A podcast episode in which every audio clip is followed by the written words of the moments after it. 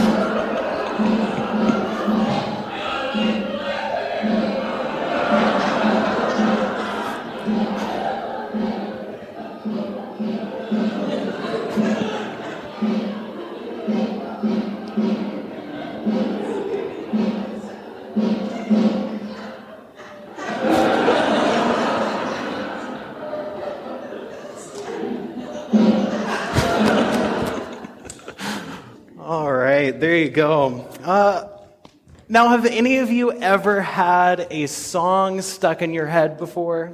Yeah?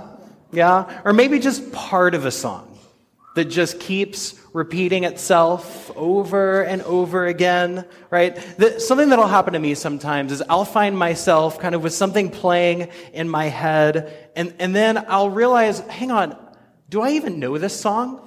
What, where did I hear this? And, you know, music is just everywhere, right? Like, I probably heard it in the background at the grocery store, some commercial or whatever. I mean, music is just all over the place, and it finds our way, or it, its way into us. And, and we're hearing it even when we don't realize it. And, and it works its way into our heads, and, and so on and so forth. And this isn't necessarily bad, right? I mean, music is really fun, right? I love putting on a little bit of music in the background when I'm doing some reading or working on something. You know, it's it's really fun. We we love listening to music uh, when we're going on drives, road trips, that sort of thing. It helps pass the time. And music is really powerful too, right? Think back to your early days of school. Did any of you ever have to memorize the states and their capitals? How did you do that, right? Did you learn a song?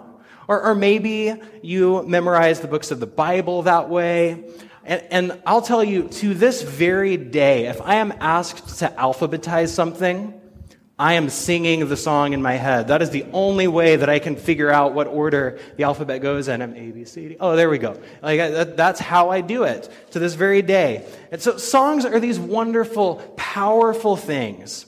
They are everywhere. They get stuck in our heads. They help us remember and learn. And they even have the ability to change and transform our mood, right? So this summer, I want to spend some time together in the Psalms. So if you have a Bible, you can open up to, to the book of Psalms right there in the middle. Uh, Psalm one is, is where we'll be this morning. The Psalms are the songbook of the people of God. These are the songs that the nation of Israel would sing when they gathered at the temple. They are the songs that Jesus grew up singing in synagogue. They're the songs that the apostles and the early church would have sung together. In fact, the Psalms are the most quoted book in the New Testament from the Old Testament. And, and in fact, Jesus quoted from the Psalms more than any other book of the Old Testament, right? These songs are the songs that were stuck in their heads. These are the songs that they memorized, that they remembered, that they learned, that they knew. And not only did Israel, Jesus, and the early church sing these songs, but ancient monastic orders actually had this rhythm in which they would sing through all one hundred fifty psalms every week. That is twenty psalms a day or more. Right? And this was just built into their times. You know, they would gather every three hours. A bell would ring. They would gather together, and they'd sing through a few songs together. And then they'd keep going about their day. And three hours later, another bell would ring, and here they go. Right? This is built in to the fabric of people of God. So if these songs are the songs that Israel sang, that Jesus sang, that the early church sang, and that Christians throughout the centuries have been singing, then it is well worth spending some time in the Psalms together. So we're going to be in the Psalms for the rest of the summertime. And my hope is that as we spend time in them, they might just get stuck in our heads. And, and I believe that as we learn to pray these Psalms, that they might not just get in our heads, but actually begin to shape the way that we live. Just like that video clip. Right? We might actually find ourselves living and moving to the rhythm of these psalms, that they can actually get beyond our heads into our hearts and then out into our hands as we live our lives. Just maybe we'll find ourselves moving around the kitchen or our workplaces or our neighborhoods to the beat of these songs. So today we'll begin with Psalm one. Hear the word of the Lord. Blessed is the one who does not walk in step with the wicked, or stand in the way that sinners take, or sit in the company of mockers, but whose delight is in the law of the Lord, and who meditates on his law day and night. That person is like a tree planted by streams of water, which yields its fruit in season, and whose leaf does not wither. Whatever they do prospers. But not so the wicked. They are like chaff that the wind blows away. Therefore, the wicked will stand in the judgment, nor sinners in the assembly of God. For the Lord watches over the way of the righteous, but the way of the wicked leads to destruction. This is the word of God for the people of God. Amen. Amen. Let's pray. Father, thank you so much for giving us the gift of these songs that we can sing and reflect on and meditate on and learn. God, I ask that as we reflect on these, that you would sharpen our minds and soften our hearts, that we might know you and love you. We pray this in Jesus' name. Amen. Amen. Amen. So the plan is, is just to kind of walk back through this psalm together and, and talk through it. So so not only this psalm, but, but the entire book of Psalms begins with a blessing. Did you notice that? It begins with these words, "Blessed is the one." And from this start, we can actually see that this really is the songbook that Jesus sang and knew. After all, he began his Sermon on the Mount the very same way, with a number of "blessed are" statements, right? So blessing, both praying for it and pronouncing it, is a really powerful act. It's a really powerful thing. It's a way of drawing our attention to the work of God in various moments of life, and to begin to see them with holiness and with a bit more clarity. And I think that this invitation to bless is one of the greatest gifts that the people of God carry with them. Just, just think of the role that blessing plays at various crucial moments in life. Just a couple of months ago, uh, we gathered around the Stevens family Uh, and, and baby Ava, and, and spoke blessing over them, right? And over her new life. Or maybe think back to your wedding or, or a wedding of a friend that maybe you've been to, and the blessing that was spoken there over that couple as they exchange their vows. Or, or just yesterday, here in this building, there was a memorial service that I helped with in which the family spoke blessing over the loved one that they had lost. We prayed for blessing uh, amidst their loss. And and again, a couple weeks from today, uh, we're going to, we've planned to, to honor those graduating seniors who, who've already graduated by now, but we're planning to honor them and, and speak blessing over them as they go into the next phase of their life, right? Each of these moments, birth, coming of age, marriage, death, these are all threshold moments in life. These big moments of stepping over into something new. And blessing plays a really crucial role in a moment like that. When we speak blessing, we are able to name the change that's taking place and draw our attention to the work of God that's happening in the midst of that change. And these, these kinds of blessings really only occur among the people of God, right? You, you've got hospitals and, and courthouses and schools that take care of the technical parts of a lot of those events, birth, marriage, graduation, death, right? But it's the church that offers the gift of blessing for each of these crucial moments in life.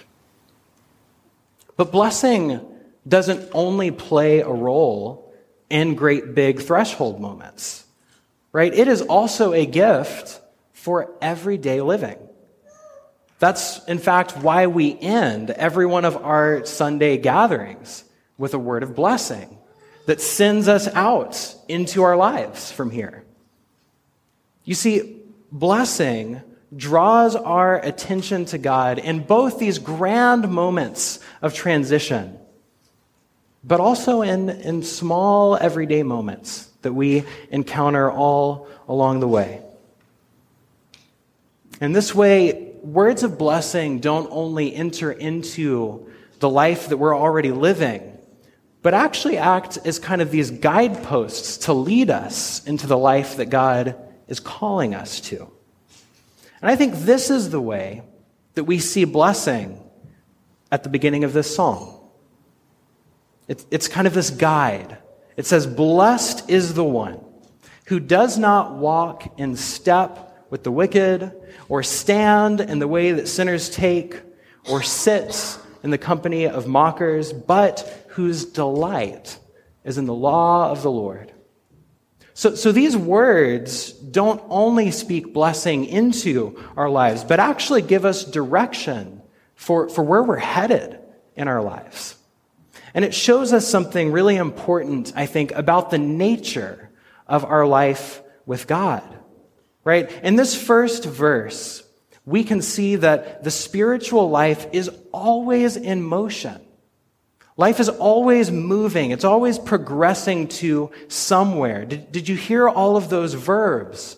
Walk, stand, sit, right? These words show us the process of becoming. It's this formation of identity. So, so think back for a second to maybe to the, those awkward school days of, of the, the lunchroom, right? The school cafeteria. You, you grab your, your plate, or maybe you have a lunch that you brought with you, and then you walk in and you look across the room and you're like, where do I sit, right? Where do I go? What's happening? Kind of that first day of school jitters. And so first you walk around a bit, trying to see who's who and, and what's what. And then maybe you find a group of people that, that you're interested in, and so you kind of awkwardly stand near them for a while and listen in. Do I want to sit here? Am I welcome here? Do I belong? Right? And then eventually you, you give in and you sit down, right? And you join a table, right? This is exactly what we see. Walk, stand, and sit. Uh, and if that...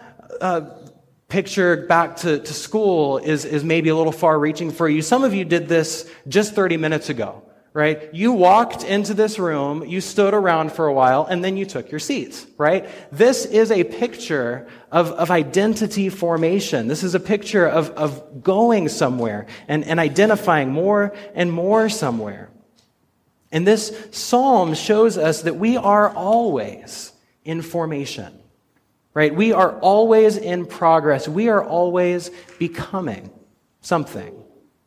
And so the question is not whether or not we're being formed, but it's how we're being formed.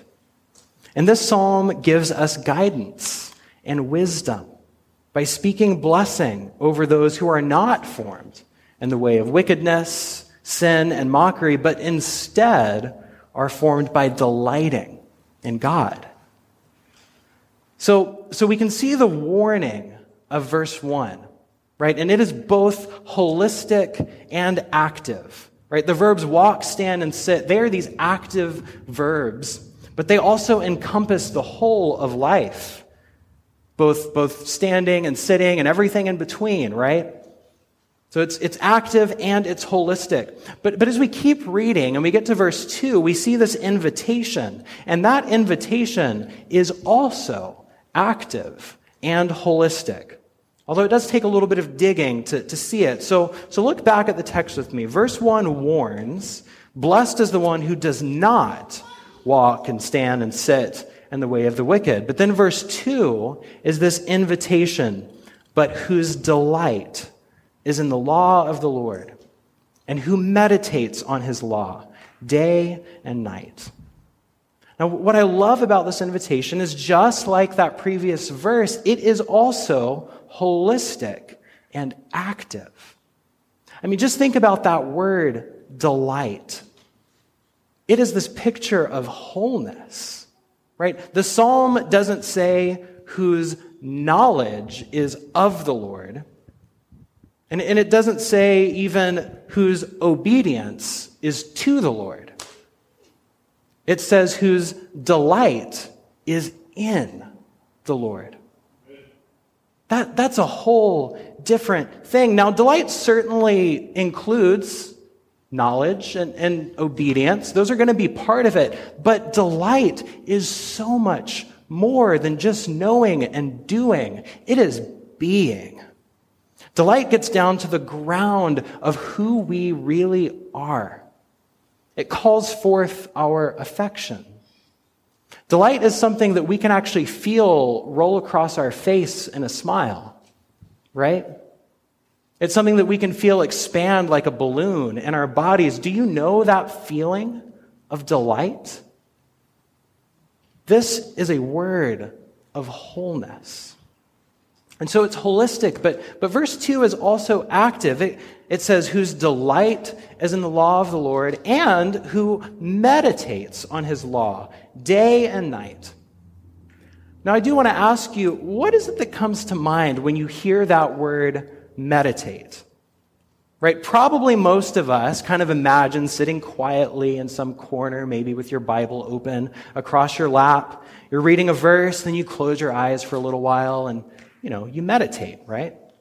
And if that's the image that you have, you might be wondering, well, wait, what do you mean it's active? Like, meditation is the least active thing I can possibly imagine. What, what are you talking about? But I recently read a book by Eugene Peterson, and it, and it kind of changed my understanding of this word meditate. So, so this is a story that he told. He shared this story about giving his dog a fresh new bone to chew on, all right?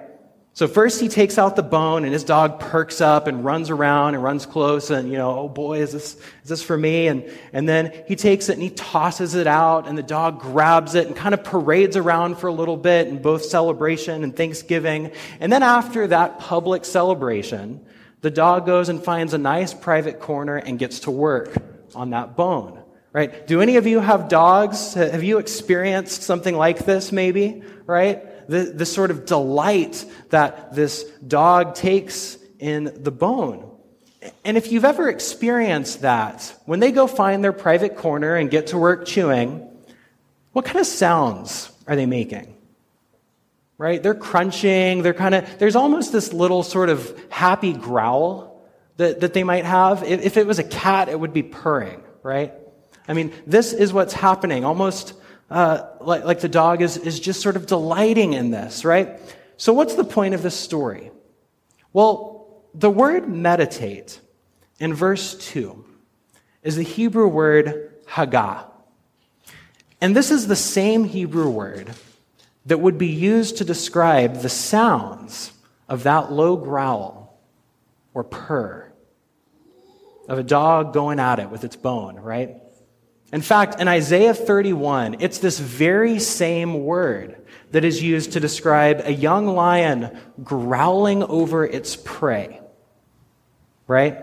So, so this young lion is meditating over its prey.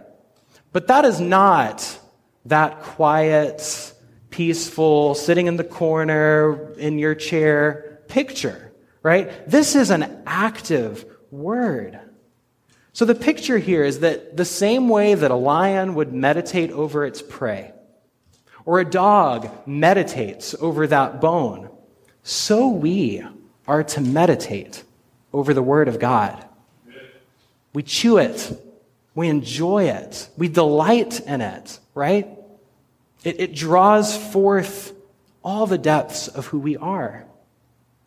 It's an act of delight. It is active and holistic. And this psalm says that that is the place where we find blessing. Blessed is the one whose delight is in the law of the Lord and who meditates, who growls over it day and night. So after the opening words of blessing, with, with both this kind of warning and this invitation, the psalm then introduces these rich images in the next couple of verses. We see a tree planted by streams of water, and also chaff that's blown away by the wind. And just like the opening verses, these images also function as an invitation and as a warning, right? It's the sign of blessing. So verse three says that the one whose delight is in the law of the Lord, who meditates on the ways of God, is like a tree planted by streams of water. And, and we need to not skip over that second part of the image, right? I mean, the tree is, is beautiful to, to behold, and we can kind of imagine that and picture it. The tree is important, but the stream of water is, is probably even more important, because the, the tree bears fruit and it prospers, but the stream is the source of that fruit. It's the source of that prospering. The stream, it's not only the law or the word of God, but actually God himself, who fills us, who gives us life, who sends out his Spirit to bring forth fruit in our lives. And though this image is delightful, it's also filled with the wisdom of reality. Because it goes on to say that this tree will yield its fruit in season. You see, living in the way of God will bring fruit and prospering, but it's not immediate. The fruit comes in season, and that prospering can often look very different than we imagine it, but the promise is still there, that the fruit will come, that the prospering will occur. And then the image of verse four is, is the opposite, right? It's the wicked, though their life may look prosperous, may look fruitful and appealing, they're ultimately not that rooted and flourishing tree, but rather, like chaff, the parts of the plant that wither and are blown away by the wind. See, the reality is that probably all of us have a good bit of chaff in our lives, and we would do well to let the wind of the Spirit blow on our lives and, and, and blow away some of that chaff, right? To flow over us like a stream and wash us clean. And again, this is, this is an invitation that the psalm is drawing us into. Things aren't always as they appear. The fruit is coming in season. And though something may appear prosperous and appealing, some of those things are going to blow away like chaff. Right? This is, this is giving us some wisdom. It's speaking blessing as a guide. And then we have the final two verses of the psalm that, that just really get to the point. Right? There are no more images of walking, standing, and sitting, no more trees and chaff. Verses five and six just cut to the chase. It says, "Therefore, the wicked will not stand in judgment, nor sinners in the assembly of the righteous. For the Lord watches over the way of the righteous, but the way of the wicked leads to destruction." Now, when we read a psalm like this, and especially an ending like this, I think we can end up coming away from it in one of two ways. So, so maybe you mostly hear the warning in it, and it makes you feel discouraged or defensive, right? You hear that warning and you think, well, gosh, there's, there's really no hope for me. I mean, this is hard. Or you hear it and you say, well, hey, I, I'm not actually that bad. Besides, this psalm is way too simplistic. Life is more complicated than righteousness and wickedness. There's, there's more going on here. And so you hear the warning and, and either become discouraged or, or defensive. Others might hear the invitation. You know, maybe start amping themselves up. All right, I'm going to get out of here. I'm going to avoid the way of wickedness. I'm going to meditate on the things of God. You know, and you start making your checklist. And you're ready to go.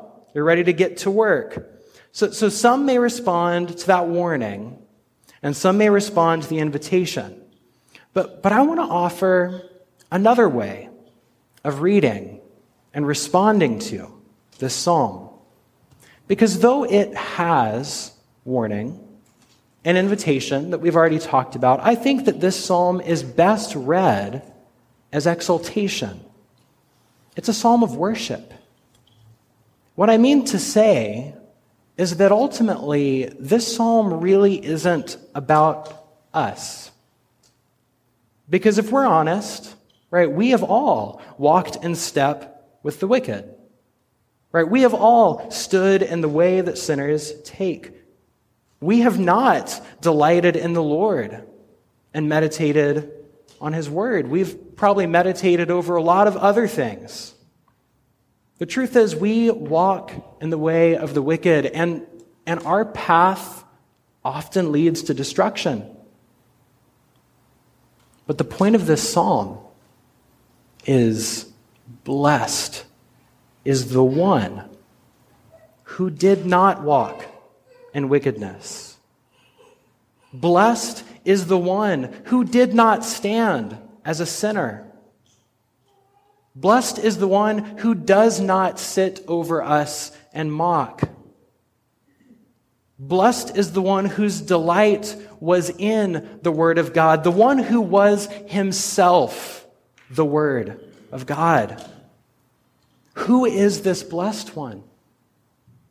It's Jesus, right? Who is not only like a tree planted by streams of water, but who offered himself upon a tree and poured out the streams of his own blood. This psalm is a psalm of worship that directs our hearts to Jesus, the truly blessed one. And because of his death on the cross, because of his blood poured out, because of the power of his resurrection, we can be counted among those righteous ones. Because of Jesus, the blessed one, we too can partake in that blessing. This is the real invitation of the psalm: to be delivered from sin, to declare praise to Jesus, and ultimately to take delight in the Lord. Let's declare that praise together as we continue in worship.